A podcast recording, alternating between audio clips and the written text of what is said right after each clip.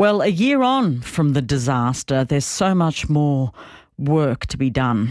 Uh, David Witherdin is leading the recovery effort as Chief Executive of the North Rivers Reconstruction Corporation, and he joins us now. Welcome.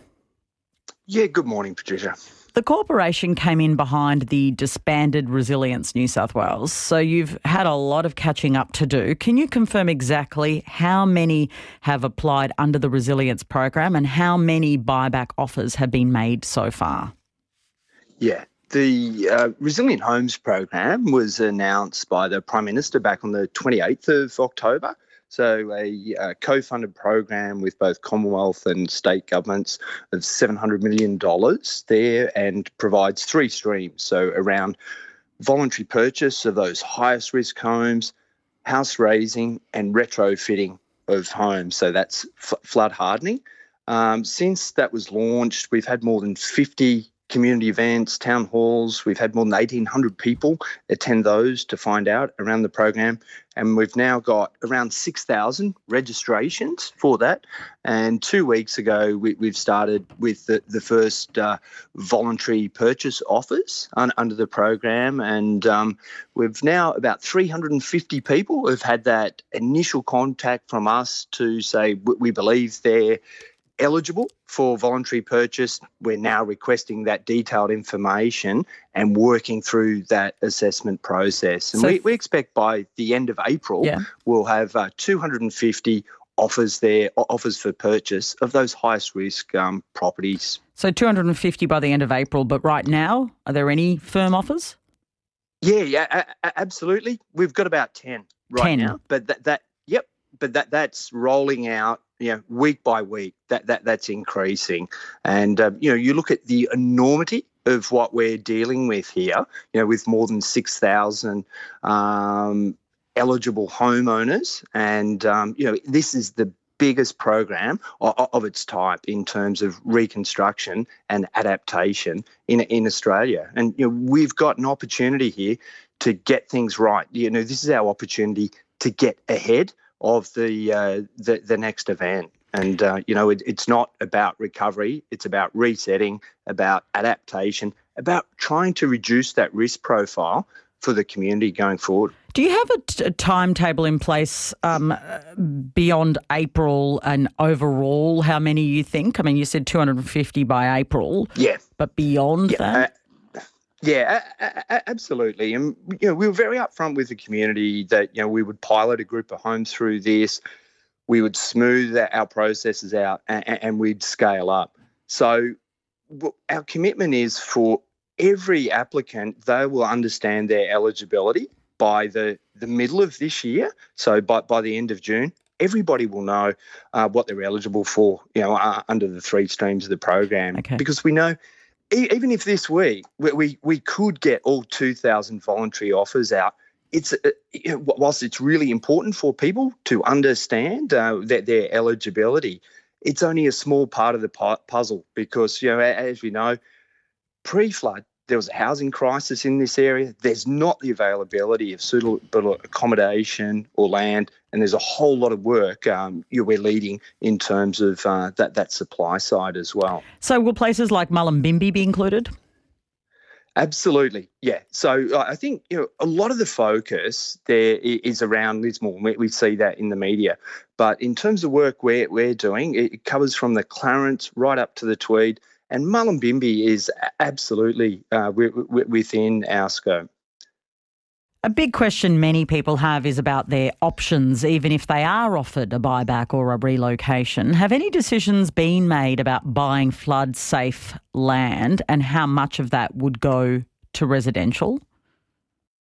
Yeah, sure. We launched uh, back, back in August last year an expression of interest for uh, flood free land right, right across the Northern Rivers area. We had over 300 responses that closed in early February. We're now working through the detailed assessment of that. And what that's indicated to us, there's capacity there to bring on nearly 10,000 lots over the, the next 10 years. So we're working through the final assessment of that. We'll be back out consulting with community around those preferred early options in April this year.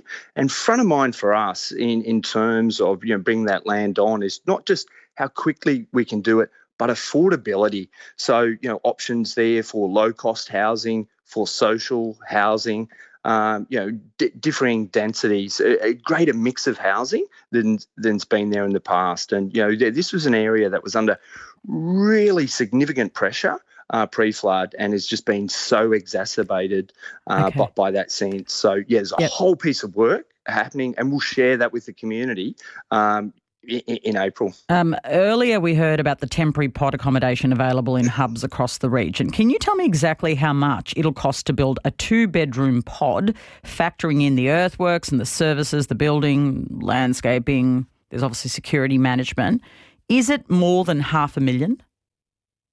Look, I, I think certainly my understanding it varies site by site, and we've had there's been the challenge there in that Northern Rivers region of just rain that never stopped. So groundworks were significantly more expensive um, than y- y- you would expect, but certainly I think in some cases w- would it would have been up, up, up around that. In many cases, less. In many, so is the majority of cases less than that Look, amount? I, I, I don't have that that that, that data. It just seems really expensive for a pod. Oh, look, it, it, it certainly has, and I think it goes to the question of just the constraints around the construction market. There, we've seen really significant price escalations, you know, right across the the, the northern rivers in a, a pre-flood. The availability of contractors from everything from earthworks to construction is just an absolute mm. challenge. The ability to be able to accommodate that, that workforce is really critical as well. So there's certainly work we're leading there in in terms of that, and particularly under the two other streams of our program. So both the house raising and the re- the retrofitting, you know, we're, we're working through a okay. procurement model there where we can manage that end to end for homeowners. So on on homelessness services, why has so much money been spent on accommodation that will be removed when existing properties in the region could have been bought for similar money? Wouldn't that have been a better use of taxpayers' funds?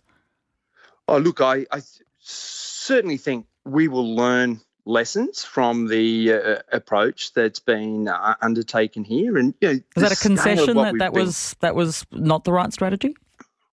Oh, look, I think it's absolutely been an important strategy because we know that there was an absolute lack of suitable accommodation there across that region.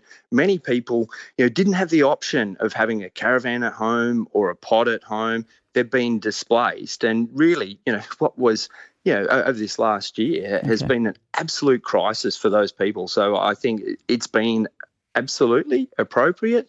Um, and you know what the future strategies are. You know that that'll be something we, we all need to learn from as as we move forward. But you know we'll okay. say there even in Victoria with the floods down the Murray, they've moved to mm. very similar solutions down there. David, thank you for your time.